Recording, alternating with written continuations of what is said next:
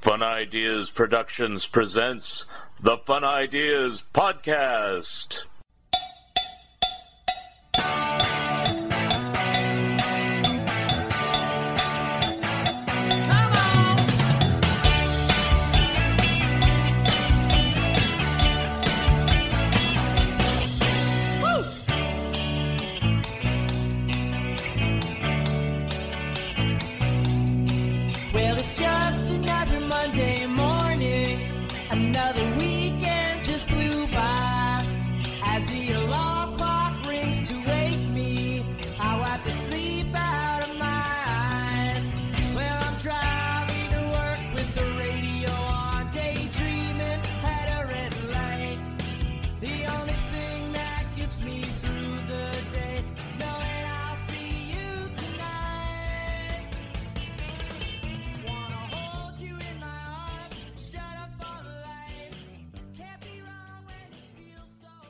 Hi, this is Mark Arnold, and welcome to Fun Ideas Podcast number 120. This episode is sponsored by the fine folks at Lee's Comics. From high atop the stately Lee's Comics Mansion, we bring you the Lee's Comics Radio Hour with tonight's special guests Spider Man, Superman, Batman, Cerebus the Aardvark, and yours truly, Wally Fields. Friends, have you tried Lee's Comics? Lee's Comics is better than the leading comic book store. Wait a minute.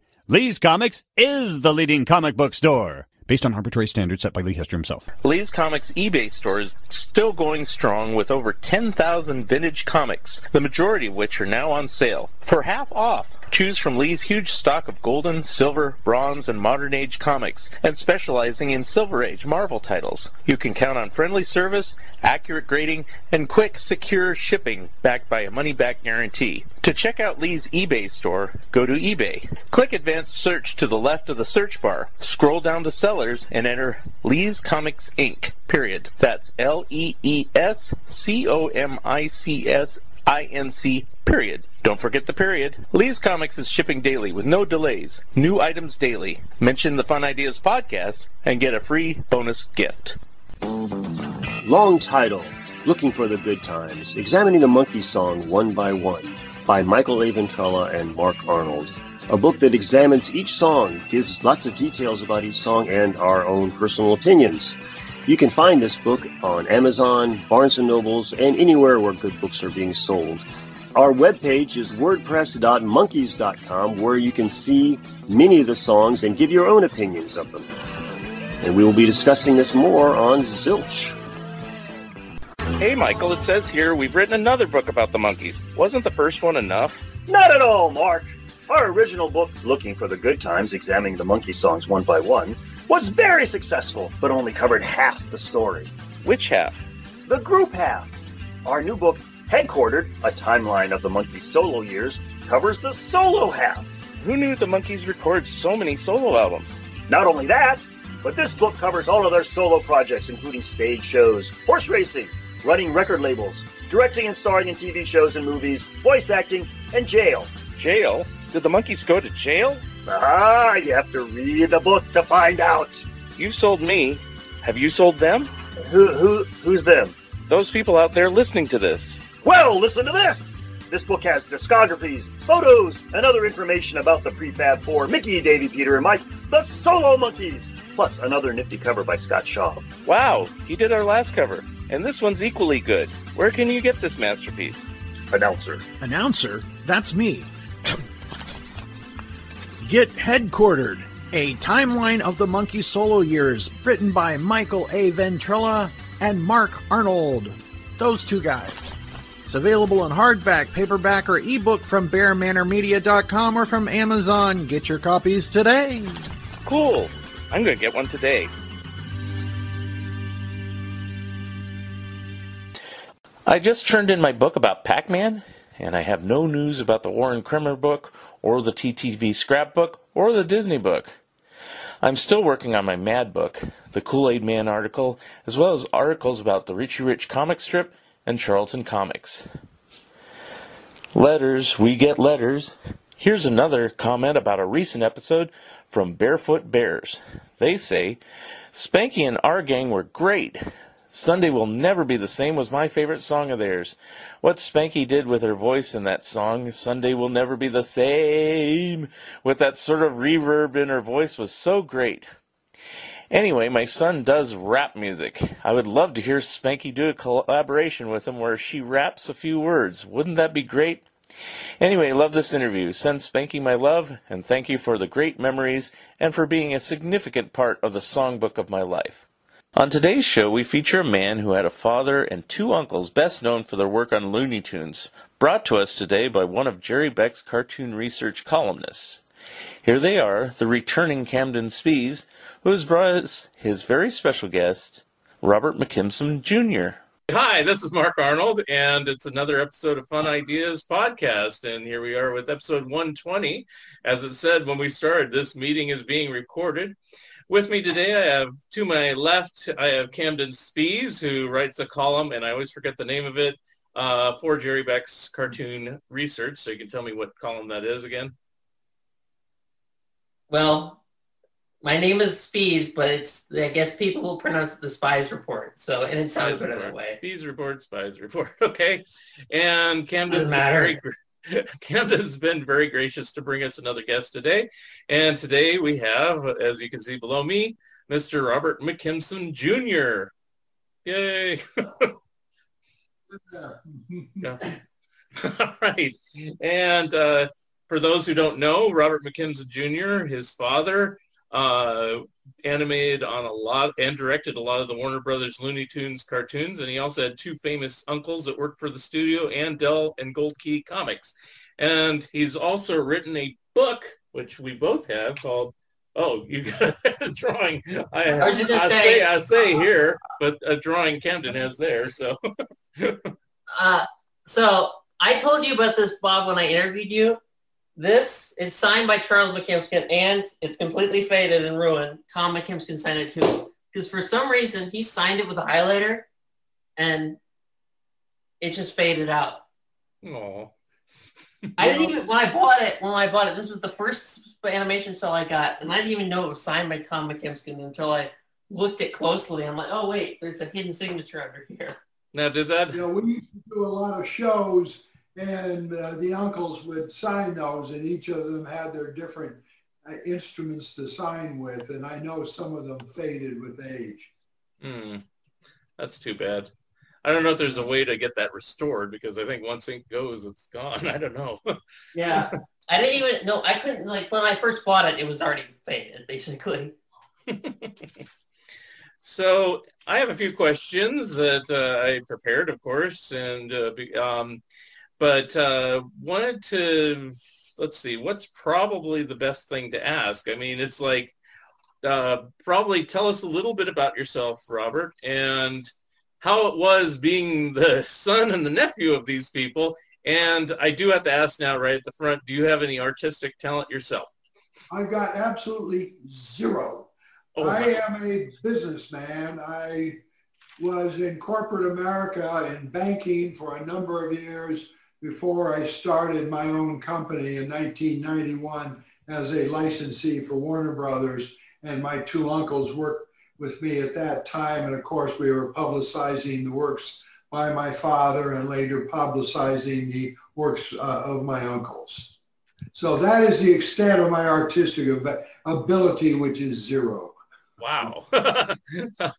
um, I guess that's not necessarily a bad thing because I mean you have the the business ability, so you can market these great works of art that were all done. I noticed that all of a lot of them, uh, like Ruth Clampett and um, Linda Jones, who I both interviewed, also they'll also say they have no artistic talent, but they did the same thing.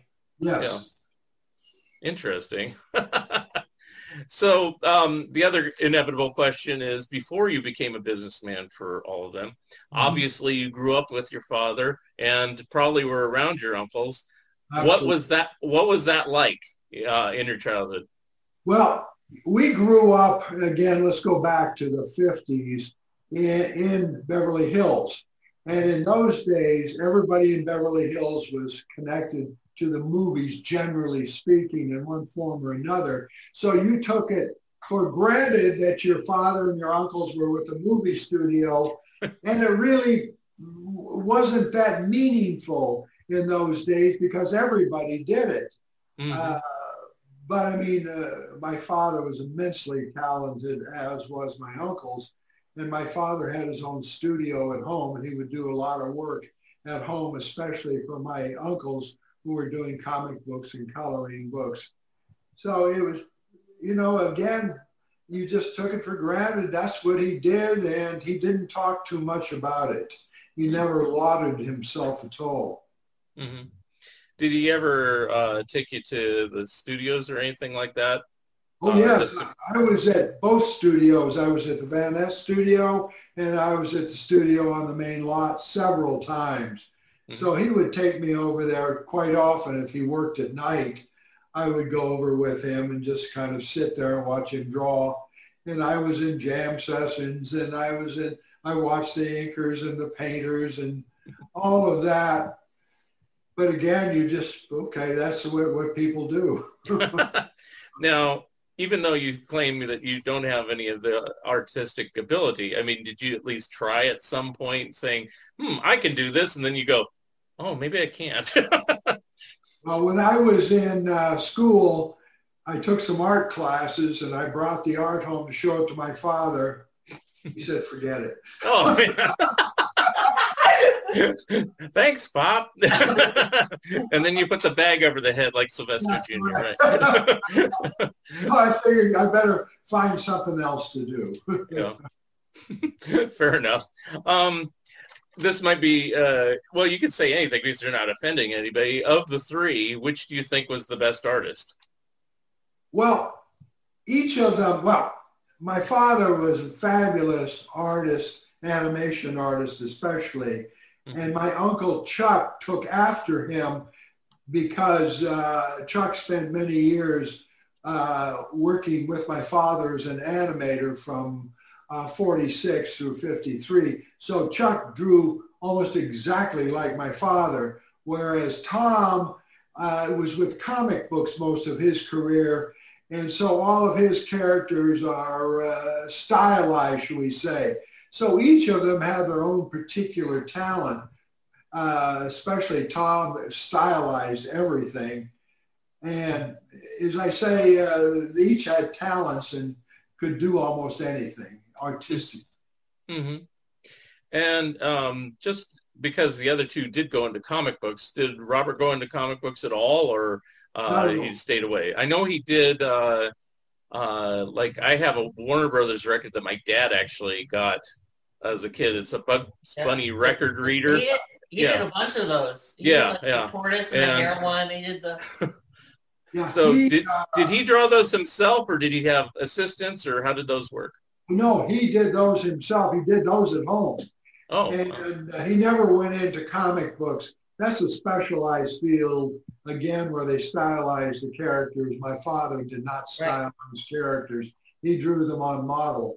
Uh, so uh, he never went near that, but he did, he, do, he would do some coloring books for Tom, which again, they would stay on model on those particular things. Didn't Didn't you tell me, Bob? Didn't you once tell me that you're one of the reasons your dad did not go into comics was because he didn't like that they had a totally different set of model sheets for the characters? Uh, I don't recall that, but that would have been true. He always drew on model, and uh, he didn't stylize the characters at all. right. Well, didn't Robert design a lot of the model sheets himself? So it'd be kind of yeah, offensive, absolutely. offensive if other people were changing them on him. Yeah, he uh, obviously uh, did Bugs Bunny and uh, Tasmanian Devil, the original Speedy Gonzales, Sylvester Jr., et cetera, et cetera. He uh, did many, many characters. Now, did did you ever uh, give him any sort of ideas or anything growing up and saying, "Hey, I, you know, I really like this character.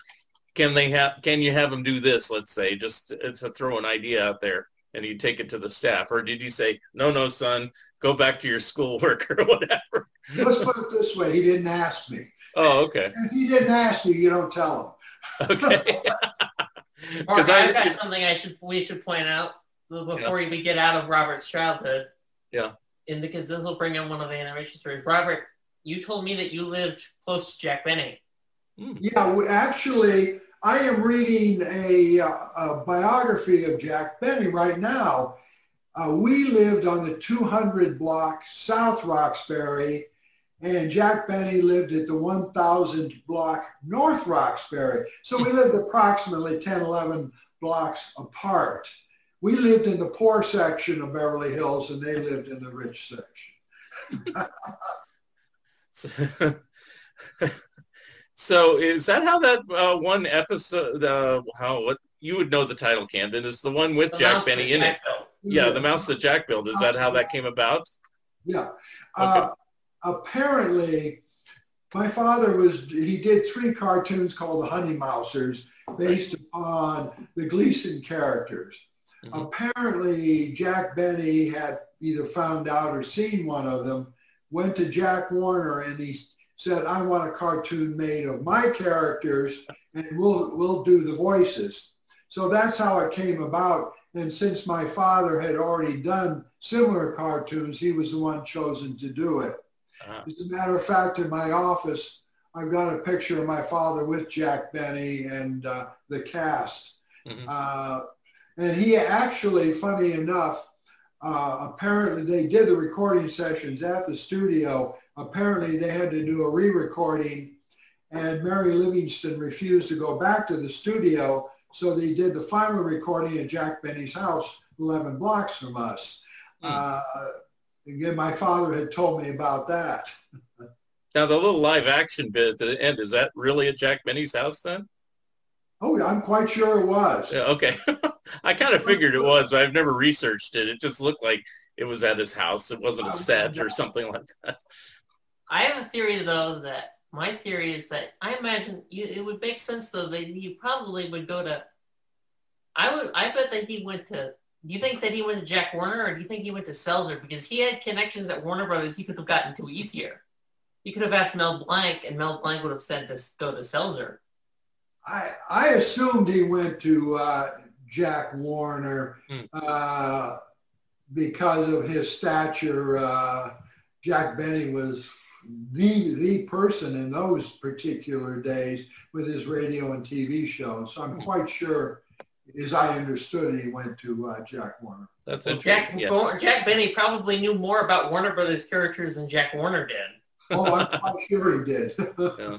That's interesting because I never really thought about it, but I always thought Mel Blanc probably instigated it all, but apparently not, you know, but at least they had him under contract already, so it was easy to get him to do the Maxwell and everything else. So. Yeah. um, on the various characters uh, that your dad created, uh, like Speedy Gonzales or Foghorn Leghorn or Tasmanian Devil or Hippity Hopper or even Cool Cat, um, did he ever talk about did what? He didn't. I want to pick- point something out that you, you told me, Robert. Your dad did not create Cool Cat. he did not. Oh, No, I don't think he did. No. okay. Because you told me that your dad's your dad had nothing to do with that character. He was just sent in to direct those. Hmm. I think, yeah, he, uh, let, hang on here one second. Uh, yeah, he did two cartoons with Cool Cat. Uh, I don't think that was his character. Oh, okay. See, uh, my thought was, and this is just me thinking about it, not knowing, is it looks design-wise derivative of the Pink Panther, and he was working for Patty Freeling, and I, I figured, you know, there's probably some connection there, but I guess not. So, learning things. Hey, You, you told me, Robert, when they were doing those and those Daffy Speedy cartoons, you told me that those were like a studio-driven thing. And like, you know, when even when your dad would try to be funny, they would even hold down gags because they'd be too expensive. Yeah, they, uh, see how to respond to that. Uh, in, in those days, you know, they would only utilize uh, Speedy Gonzales and Daffy Duck, and they weren't utilizing the other characters at that point. Uh, and they were utilizing these new characters. By the way, I underst- I think my father had come back to the studio at the very end, and I think it was Alex Lovy who was there who le- left. I forget who the director was. Yeah. And I think they might have created Cool Cat and he just finished off everything and then they closed the studio. hmm So I guess my initial question is, we'll skip over Cool Cat, but those other characters, Foghorn, Tasmanian, Hippity Hopper, did was there a big process involved with creating a new character for Looney Tunes, to your knowledge, or did they just kind of say, "Oh, we need a rooster here that's bombastic. Let's kind of throw him in there. Oh, we need a a, a, a character that's a new adversary for Bugs Bunny. Let's throw him in there." And there was no real aggressive thought, and then it hit, and they said, "Oh, let's do more of these." Is that kind of how it worked? Well, I'll take Tasmanian Devil because my uncle Chuck was uh, he was there when they did that. My father was looking for a new character, and he didn't want to use mice, cats, whatever. So for what he was a great uh, crossword puzzle fanatic, and so he suggested to his unit, why don't we do a Tasmanian devil? Of course, nobody had ever heard of a Tasmanian devil. So he said, each of you, including my Uncle Chuck, draw me a caricature of a Tasmanian devil. And Chuck told me that they all looked fairly similar to the one my father had drawn. So my father took what they had done and what he had done and made the character. And it was just to have something different rather than, as I say, the mice, ducks, and whatever had already been used. And then, as you know, uh, they made one cartoon and Eddie Selzer didn't like the character, told him not to do it anymore. But there was such an outcry that apparently Jack Warner heard about it and they made four more cartoons. So there was only five Tasmanian Devil cartoons made. Right. At least back then. I know long time later there was a series and everything, but yeah. I talk about his classic cartoons. Right, right, right. But you know, the thing is, those five cartoons were successful and remembered Yeah, fondly enough to make a series later, which is kind of a, mirac- a miraculous thing in a way. It's It's- interesting that he, Marvin the Martian, and then you could say also Michigan J. Frog in some ways too, are considered the major Warner Brothers characters in Yeah. merchandising. They are rather than Bugs Bunny. No, man, I mean, I mean, no, including Bugs Bunny. Obviously, the major characters at the studio: Bugs Bunny, Sylvester Tweety, um, but Pepe Le Pew, Foghorn Leghorn. But then the other characters like Taz and Marvin the Martian, they're in, in terms of merchandising and modern stance, they're also part of the major cat, even though they were only in five. Or Yeah. I think in Marvin's case, he was in four. Yeah, uh, yeah, I know they're very, very heavily uh, used in advertising and clothing and whatever else. Uh, even though, as I say, there's just five of them made, yeah. and my father did them. Yeah. Very interesting. I, I wonder if he would have ever envisioned that, you know, had he lived longer, you know, it's like it would have been such a, a belated success in a certain way because I remember seeing him originally um, on TV in the early 70s and it's like, you know, people liked them, but it wasn't like that was probably about the beginning of where it started gaining momentum of, you know, this is a really successful character now. Well, Mark, I think unlike Marvin the Martian, like if Yeah. people would compare those two successes, Marvin the Martian's success didn't come out till much later. Yeah. But Taz was like, you know, he was used on the Bugs Bunny show, and he was used on, like, they used him, and they put merchandising on him or something. Like, I think I'm sure you have that too, that Tasmanian Devil, that one issue comic book where Yeah. got he's Yeah. got Bugs, Tweety, and Daffy on the side of a sandwich. Yeah. and, and they did try to merchandise them in the 70s. They, they had a Pepsi glass, I remember. They've broken the dishwasher. anyway. I mind it too. Um, so I'm just going to jump around because I have different questions, but it's like, you know, I, I realize, oh, I just wrote a bunch of questions. I didn't try to formalize it. So mo- most of these are going to be about your dad, and then we'll talk about, uh, we'll go around Bob and, uh, I mean, Tom and uh, Chuck. Um, but so why did your dad get the job of defining Bugs's look? I read that, that that was his job at one point. Did they think he was a better artist or he had the time? What was the reason? Uh, from what I understand, uh, he was what was called the lead animator.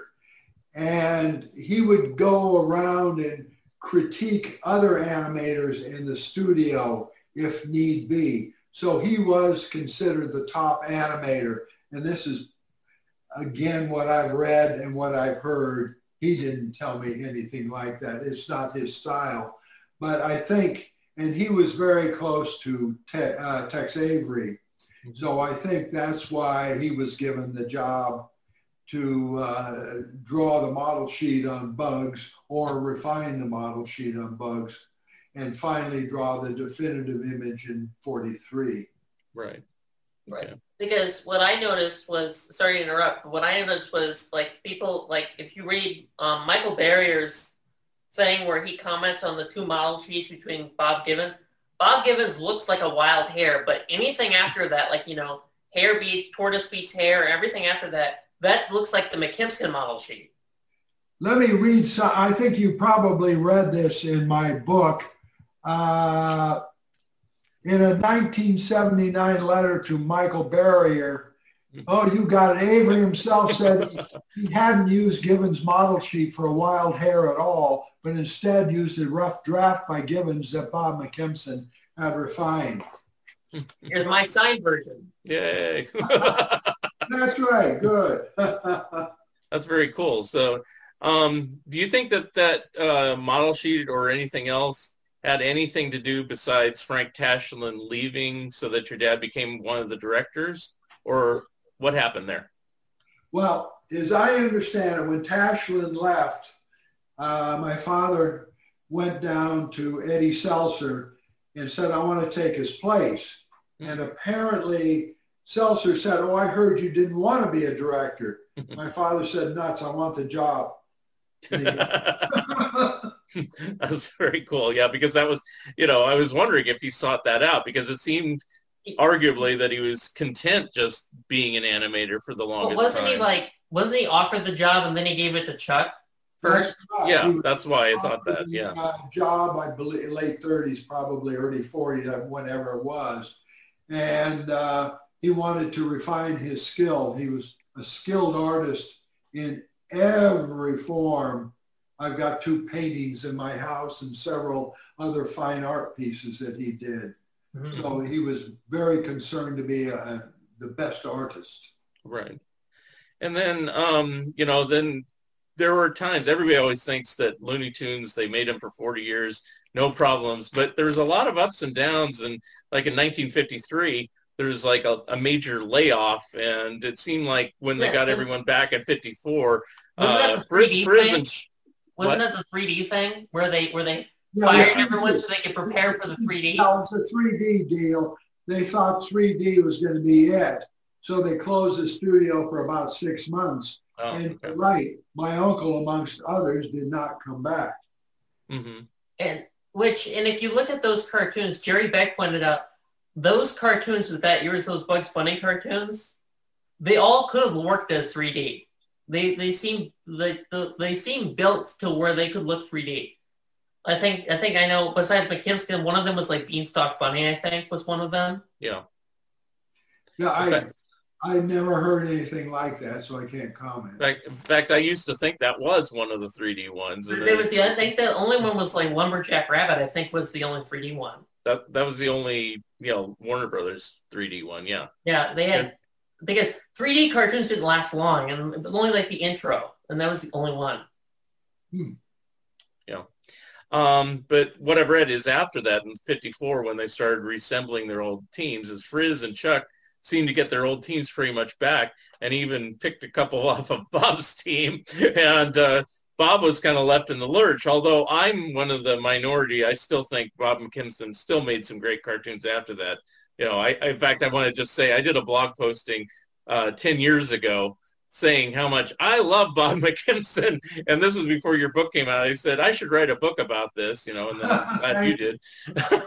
but I put a whole listing of all the cartoons and I put a little asterisk by the ones I thought were my favorites, and I had ones all the way through, and including all the Tasmanian Devil ones. So there you go.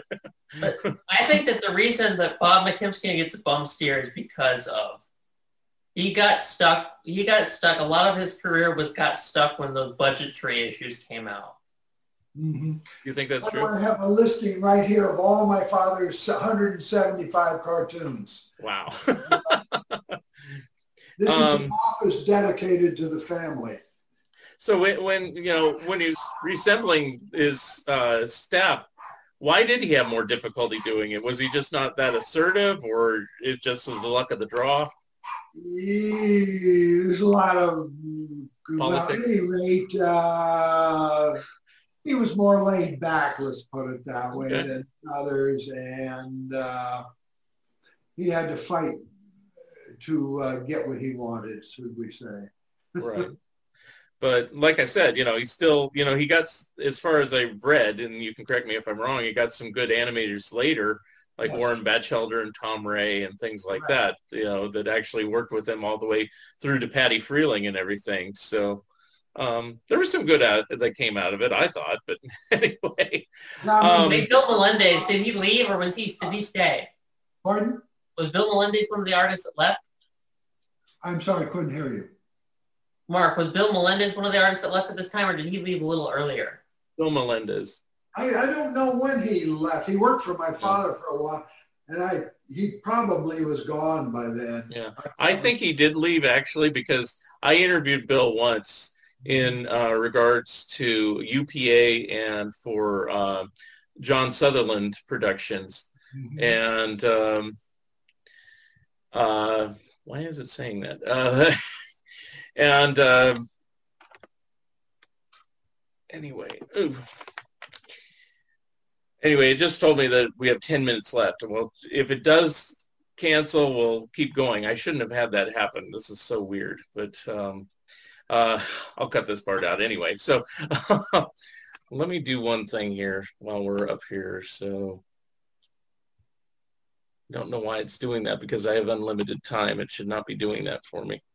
Um, anyway, we'll keep talking. If it cuts off, we'll start over again. Okay. So, all right. Uh, so my question again was, um, what was my question? Uh,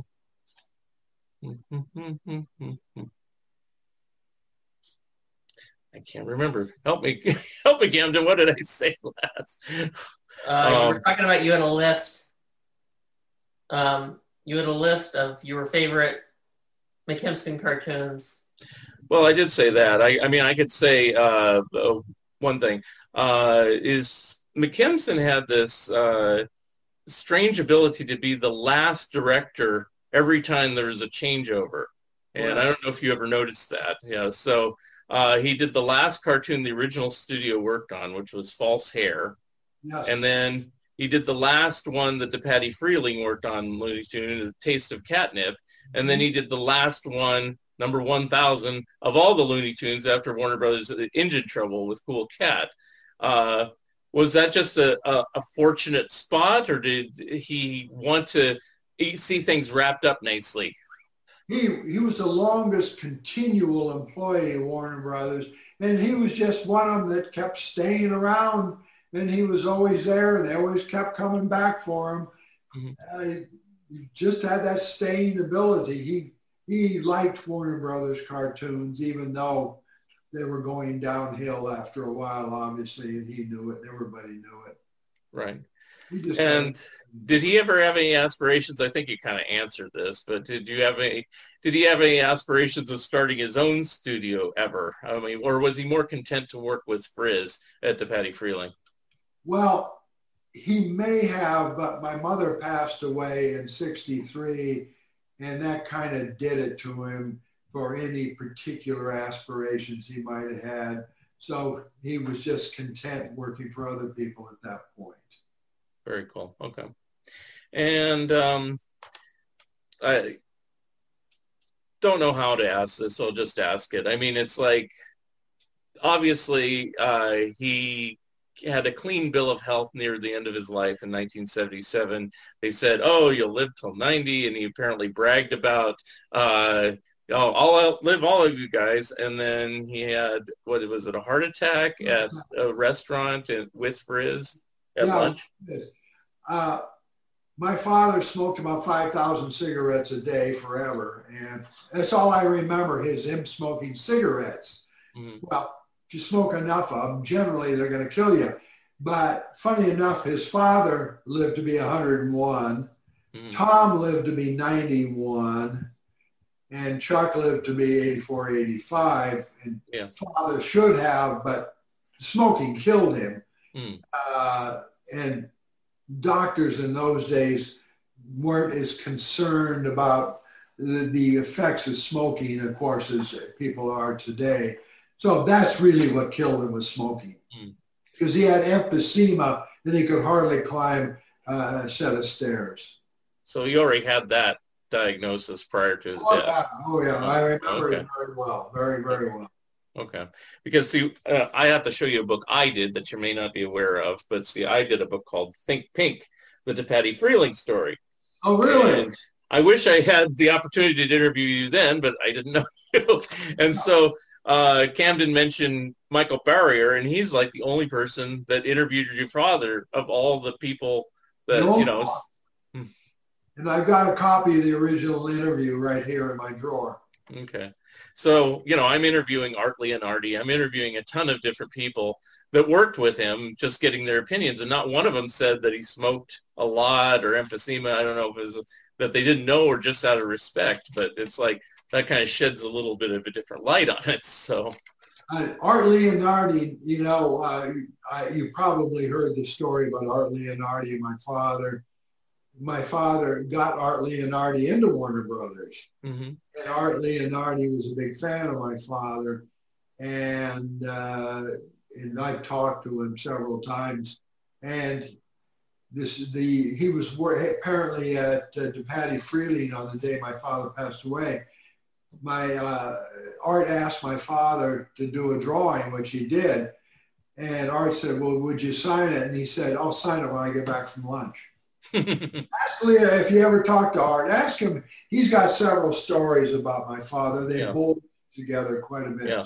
that story is in the book. So, yeah, I did put that story in. I, I assume it's true. you know, so, um, is.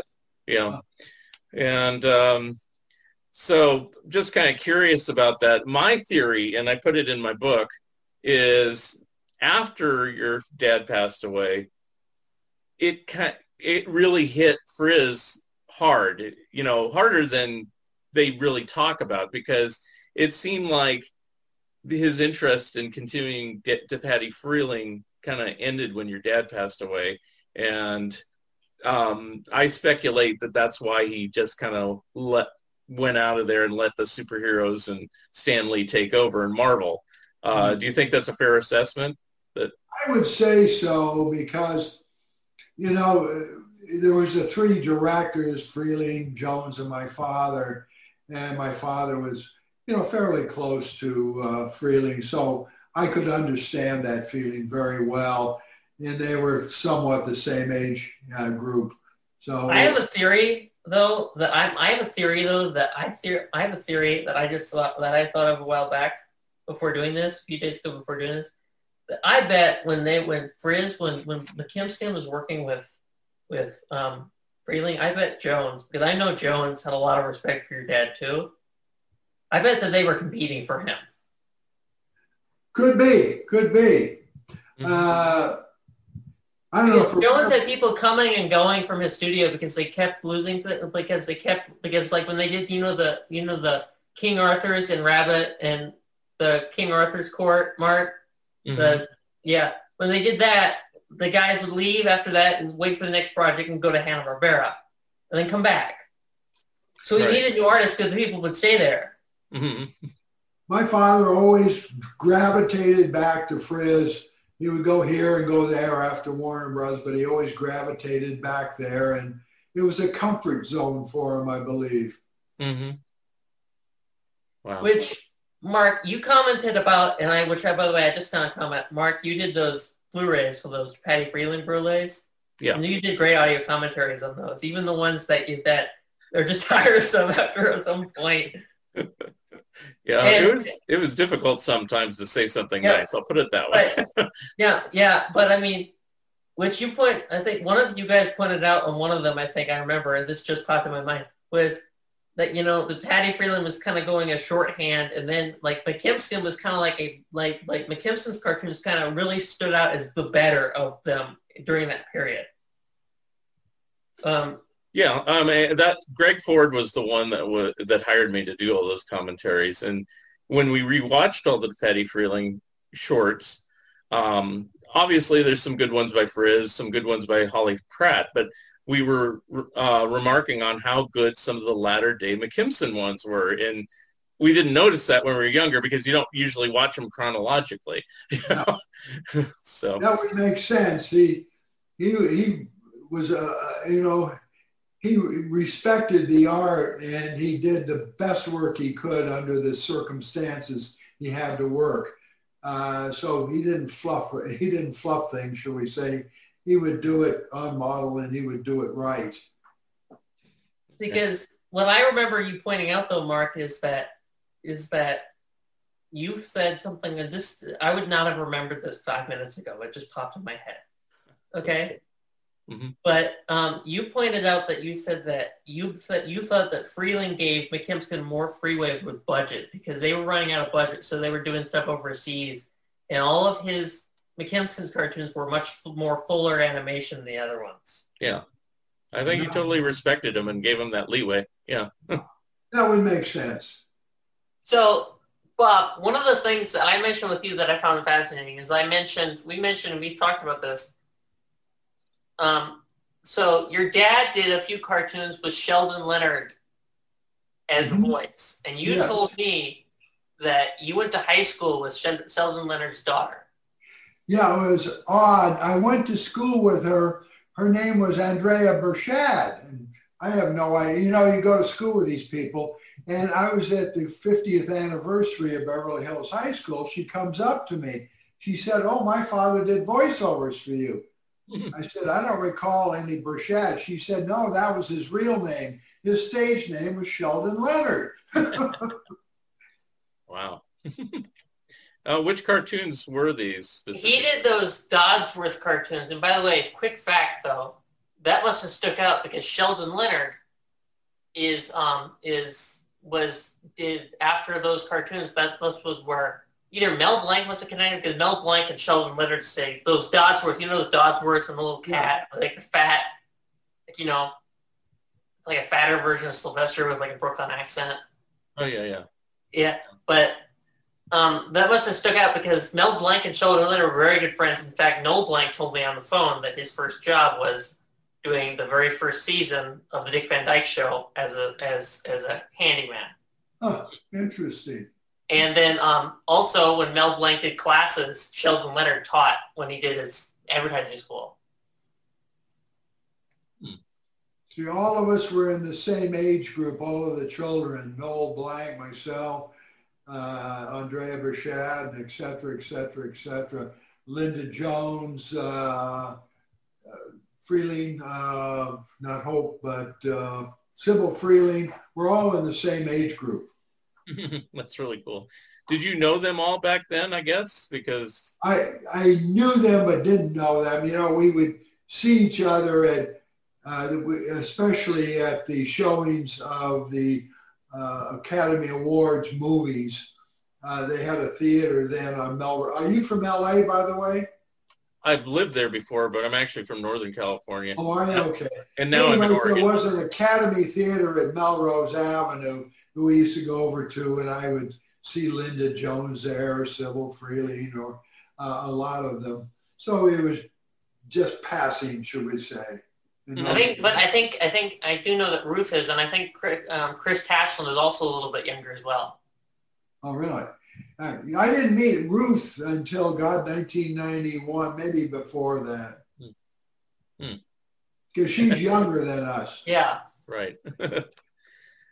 okay. I would, uh, next, I want to talk about Tom because you know I just have various questions. So I read that uh, he worked on Art Davis's cartoons and then Bob Clampett's. Is that correct? I don't think he worked. I no, I don't think he worked on uh, Davis. He left in '47 Okay. He worked with Bob. He worked with Tex Avery and then Bob Clampett. Okay. All right. And he And- left. Uh, as I say, in '47, I don't. He, I didn't think he worked for David. Didn't Tom help design Tweety? Am I right about Yeah, that? that was my next question.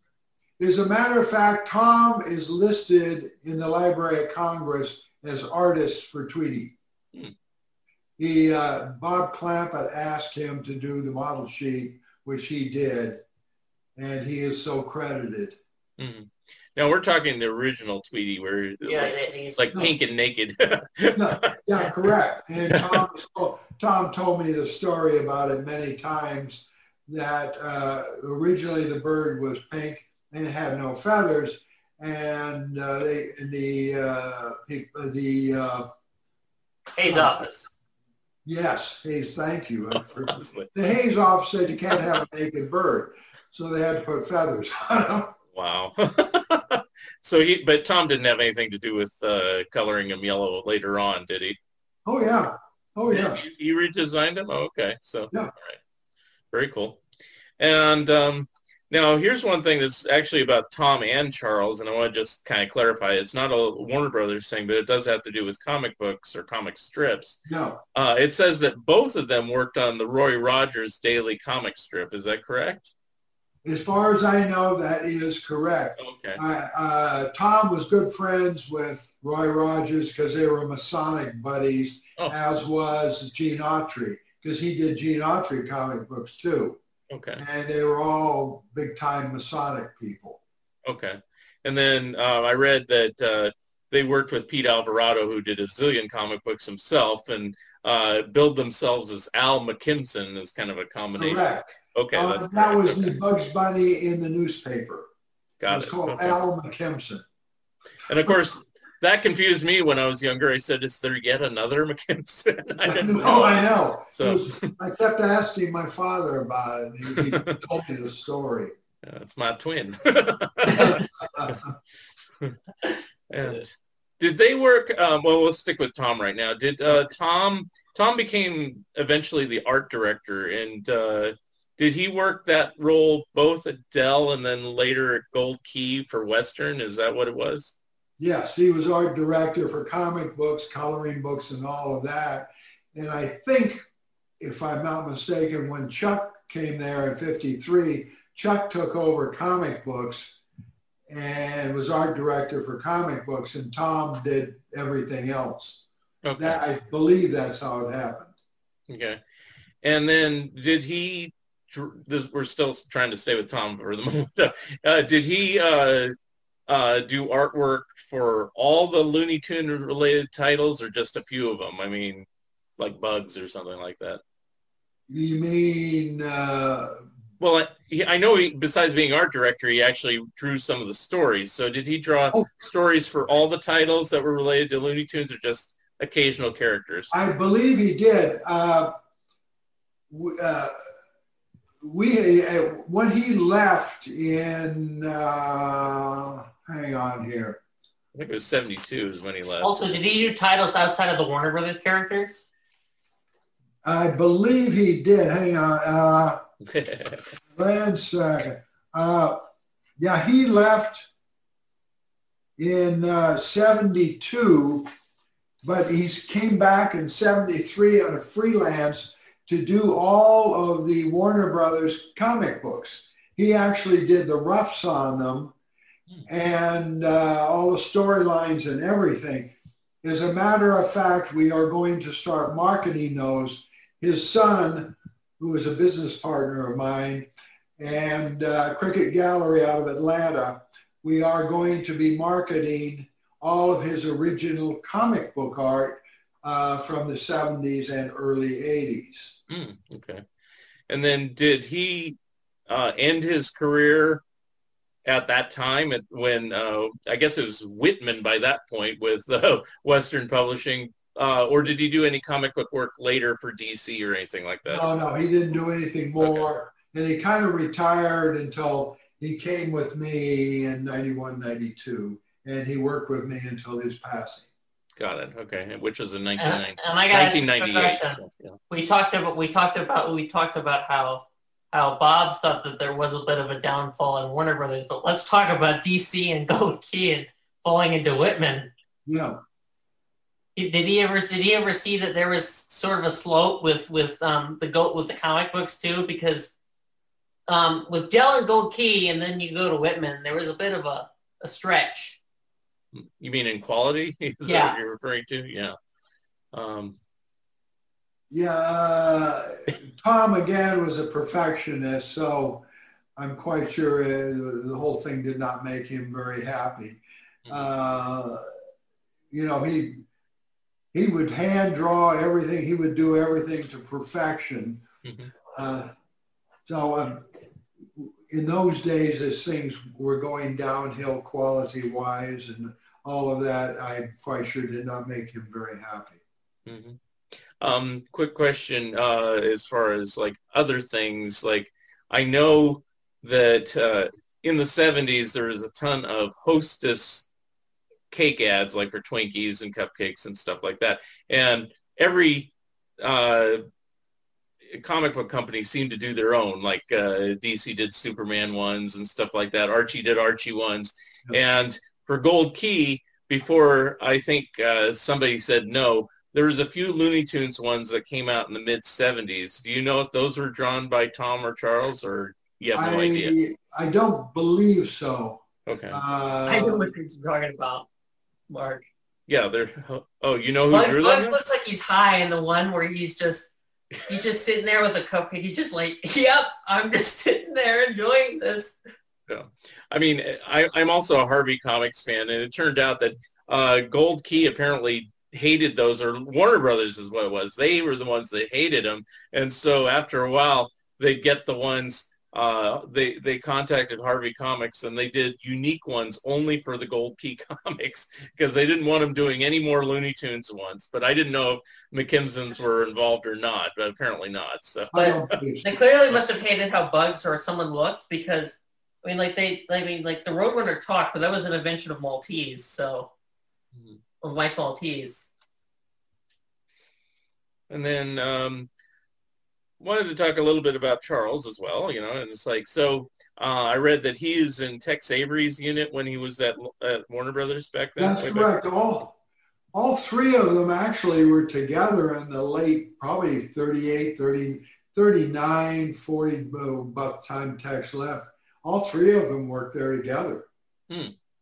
So, did, is there any like, uh, is there like any one cartoon or few cartoons that they all three worked on that you know about? Not that I know about. I've got a listing here, but you know they didn't credit things correctly in Right. those Right. days, but there had to be.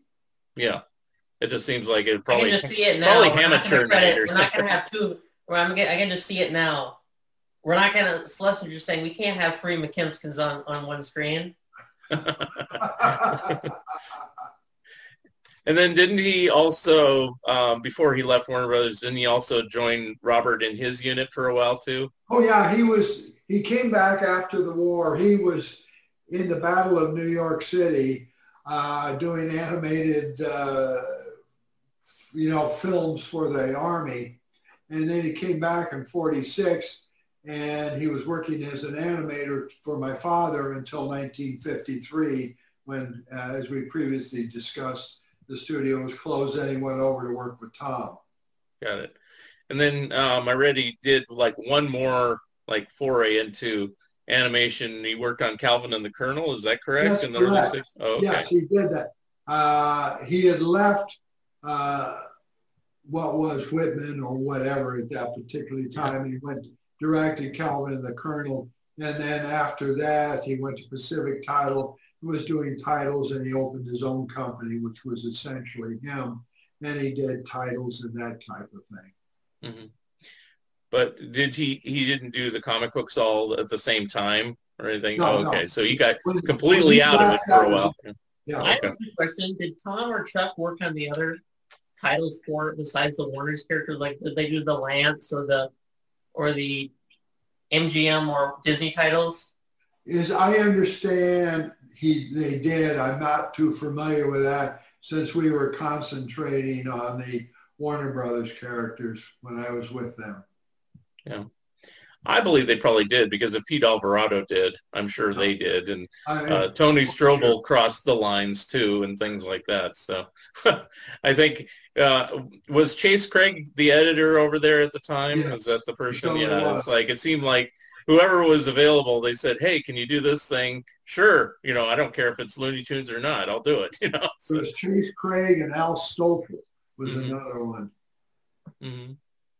I got a quick question, by the way. You said that you mentioned the, the Bugs Bunny comic strip, and my question is, when they would when they would filter out those comic strips and like do you add them for like the one page filler when they ran out of time to fill in something, and like you know those Mark, you know what I'm talking about, like the sidelines where they'd be like on the side of a page, it'd be like a like a like a downhill of a Bugs Bunny comic strip, or like the back, you know. Mhm. Did they get paid for any of that? Did they get paid for any of the reprints of those? Oh, I- reprints. No, Like they, they just they just filter out the comic strips. Well, it, it, well, if it was like all comic book companies at that time, yeah, they were paid once. And Yeah.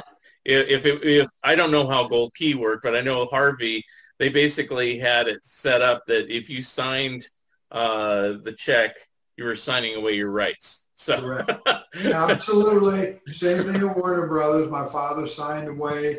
Chuck Jones, all of them signed away their life. yeah, that's kind of a shame, but I mean, at least they're mem- remembered. It's not like it's all Jack Warner and hey, these are like Yeah. a Fred, That's Fred why Friz Quimby. wanted to buy, wanted, that's why that's why you told the story, Mark, that Friz wanted you to buy Panther merchandise.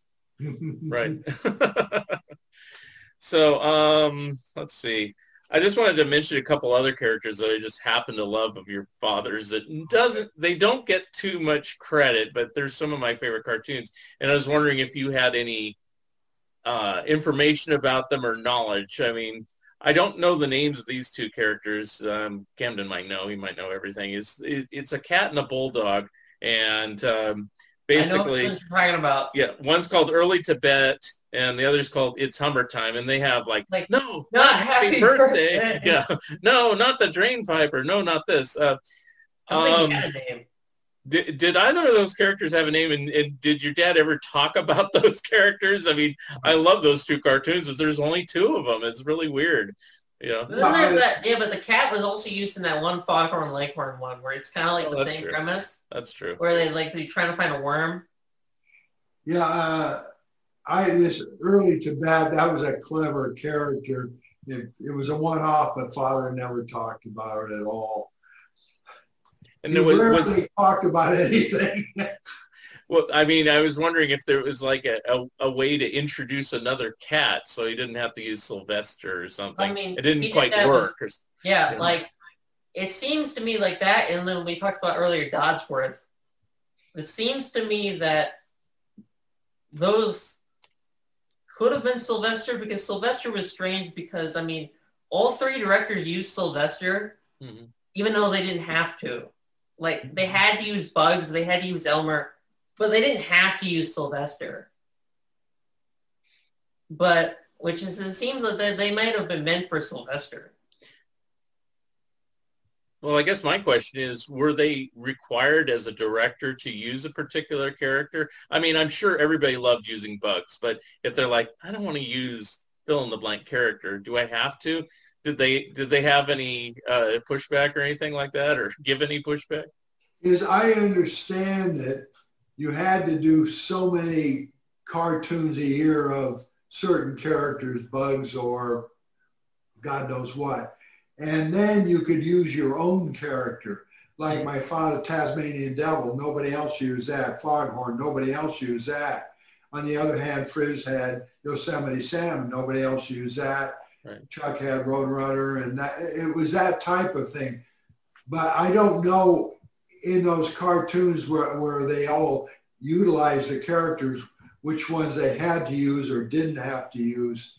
I, I never heard. or were they forbidden to use it? Like if if your dad wanted to use, say, well, he did later on to Patty Freleng, but like No. Roadrunner or something, you know, was it? No, this is He didn't- mine. He didn't Hands cross off. the line.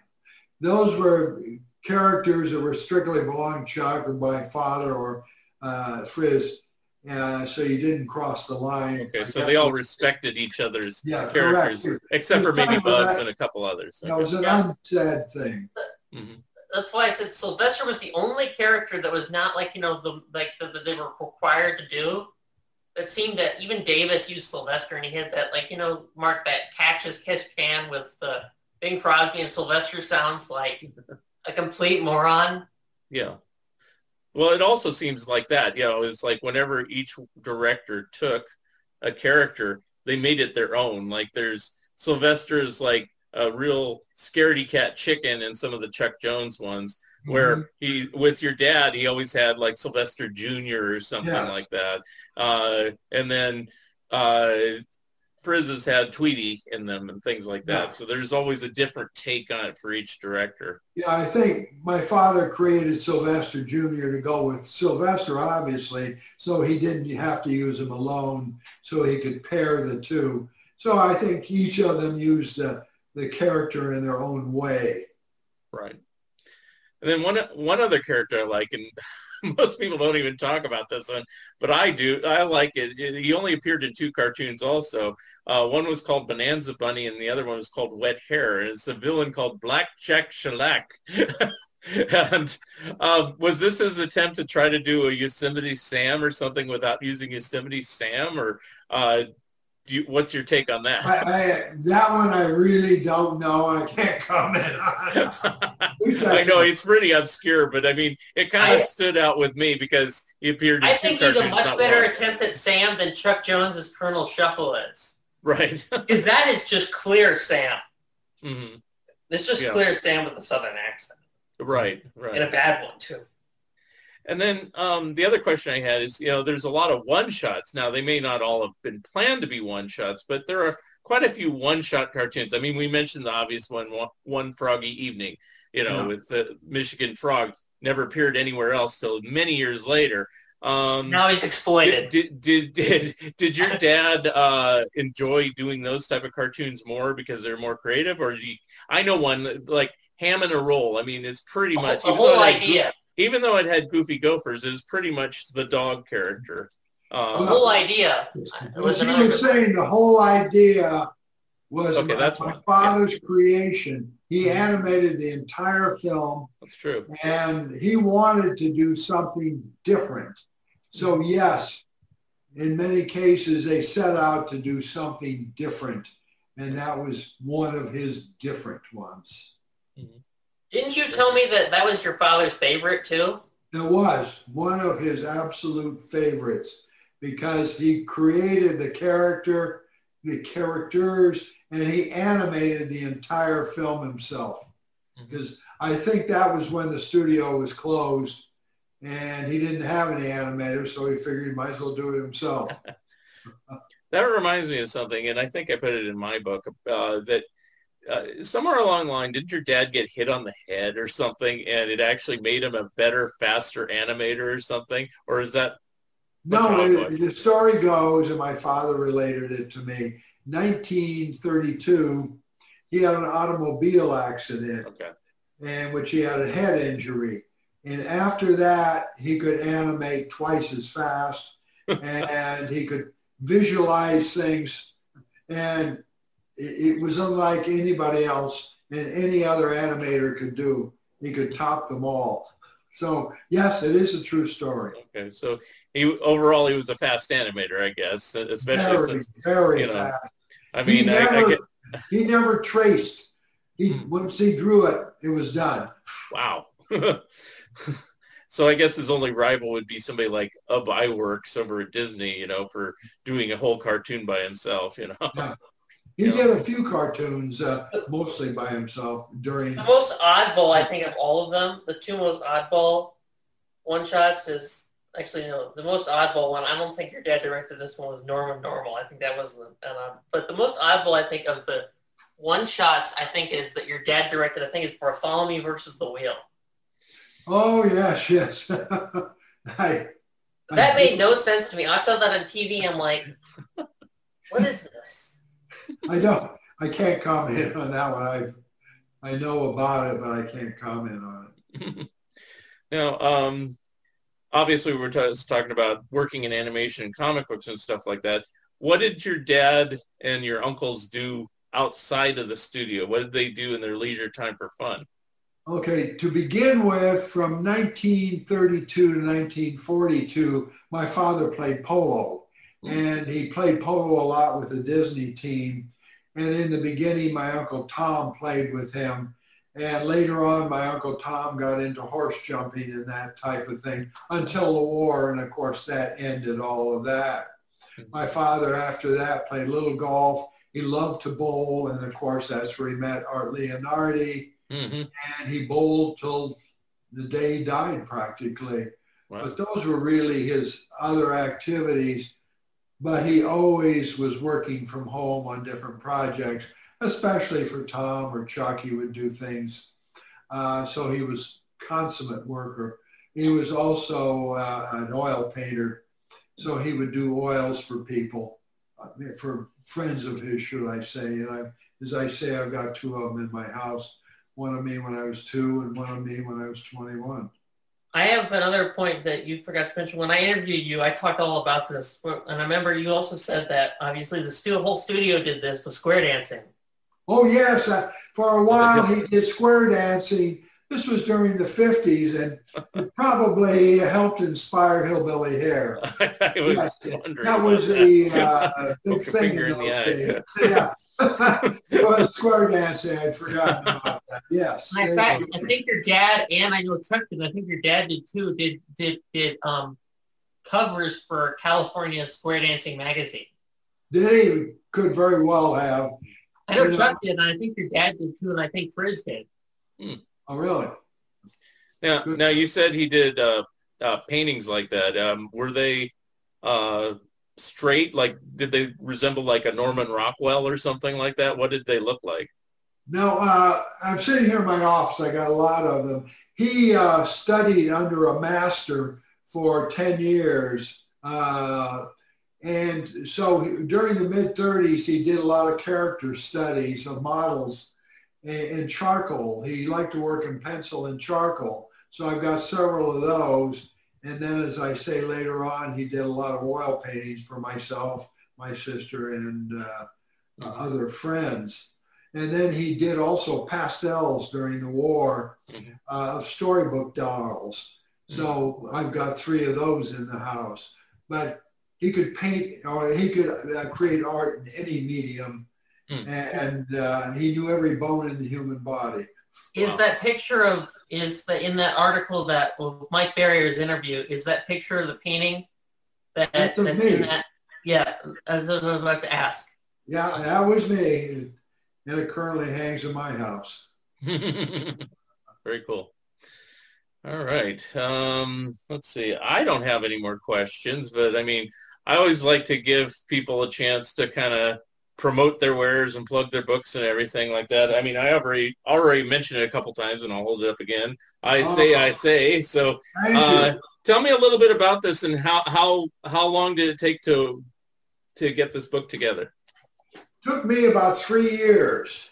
Wow. Uh, I got in touch eventually with Santa Monica Press and I gave him an outline. Of course, he didn't like it. We had to change it around.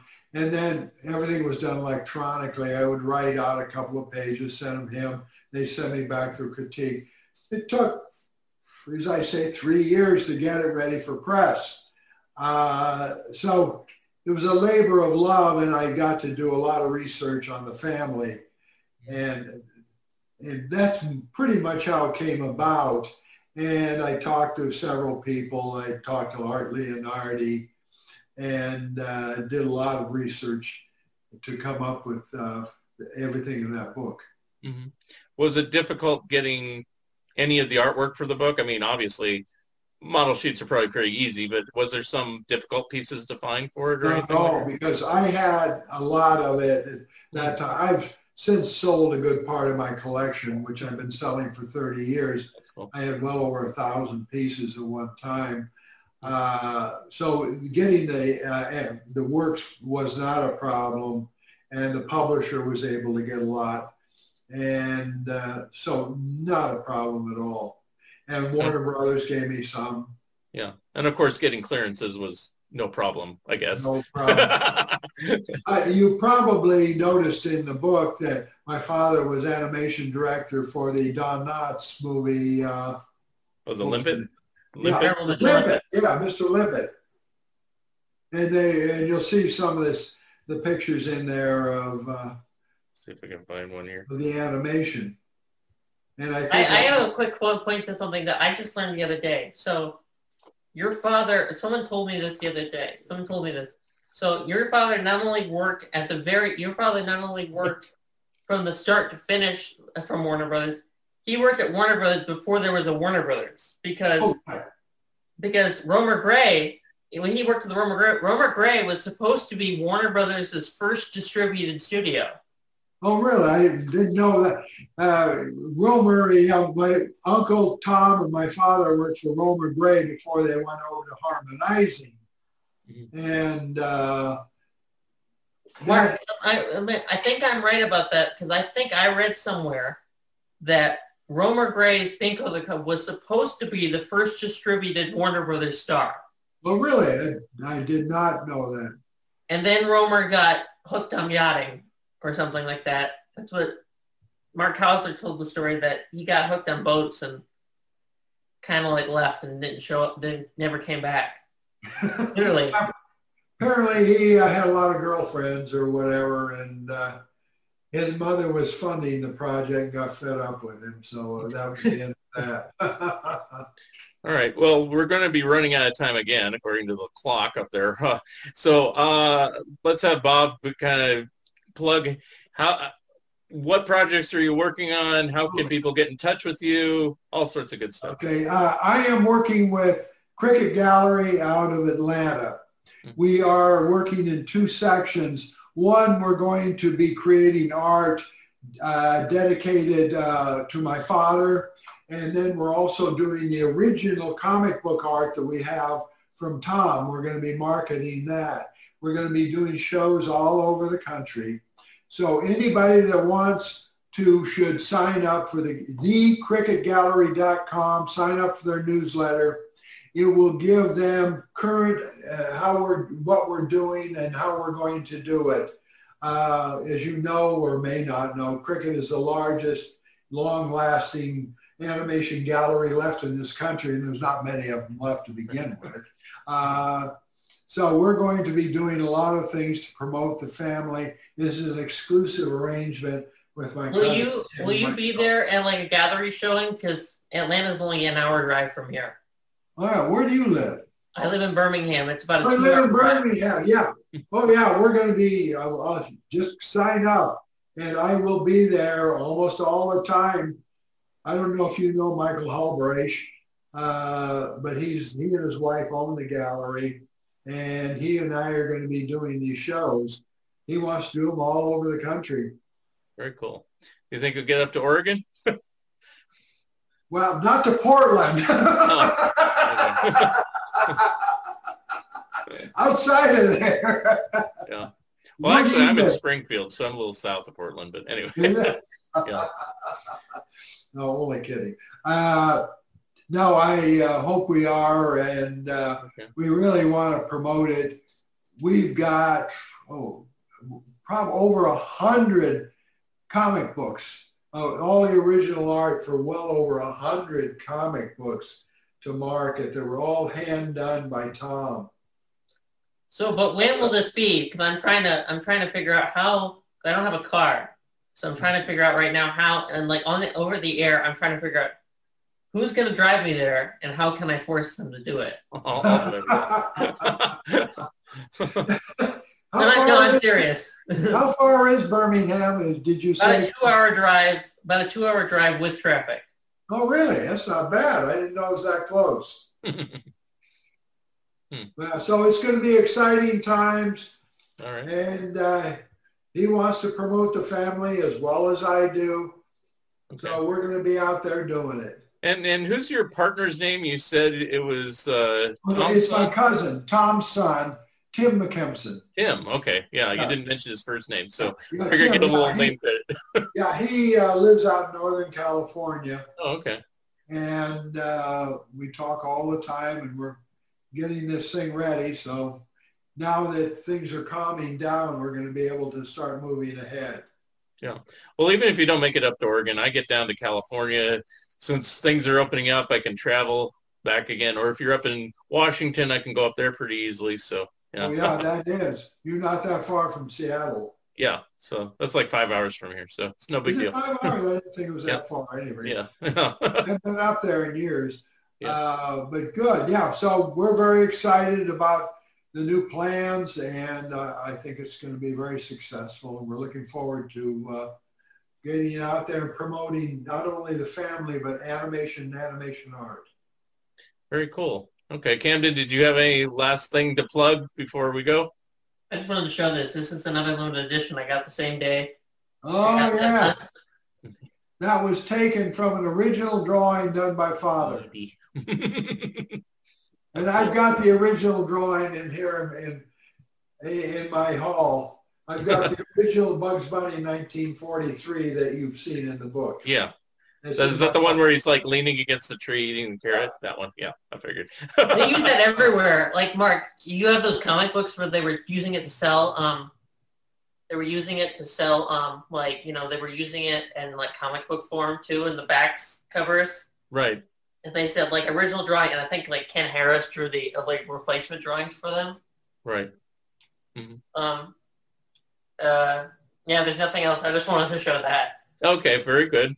All right. Well, I wanted to thank both of you for being on the show. Camden, keep bringing me some good guests. Uh, I will be Rob- back with Amber soon all right. to very present her full Well, documentary. thank you so much, and uh, look forward to hopefully meeting you both soon. Thank, Thank you very you. much, Robert. And I thank you both for being on the Fun Ideas podcast today. Thank you. Thank you for listening, and thank you, Camden Spees and Robert McKimson Jr., for being my special guests. Remember, you can always watch the video version of this episode on YouTube. Episode number 121 will be coming soon. If you would like to comment and or be a guest on this podcast, please drop me a line at funideas.mark at gmail.com. Become a patron of Mark Arnold and Fun Ideas Productions. If everyone listening just contributed a dollar a month, that would be a tremendous help in continuing the production of my books and this podcast. Also, subscribe to my YouTube channel. The opening and closing music for the Fun Ideas podcast is provided courtesy of Danny Salazzi of The Characters and is used with permission. This has been the Fun Ideas podcast. This is Mark Arnold speaking. This episode is copyright 2021 Fun Ideas Productions. Thank you and good night.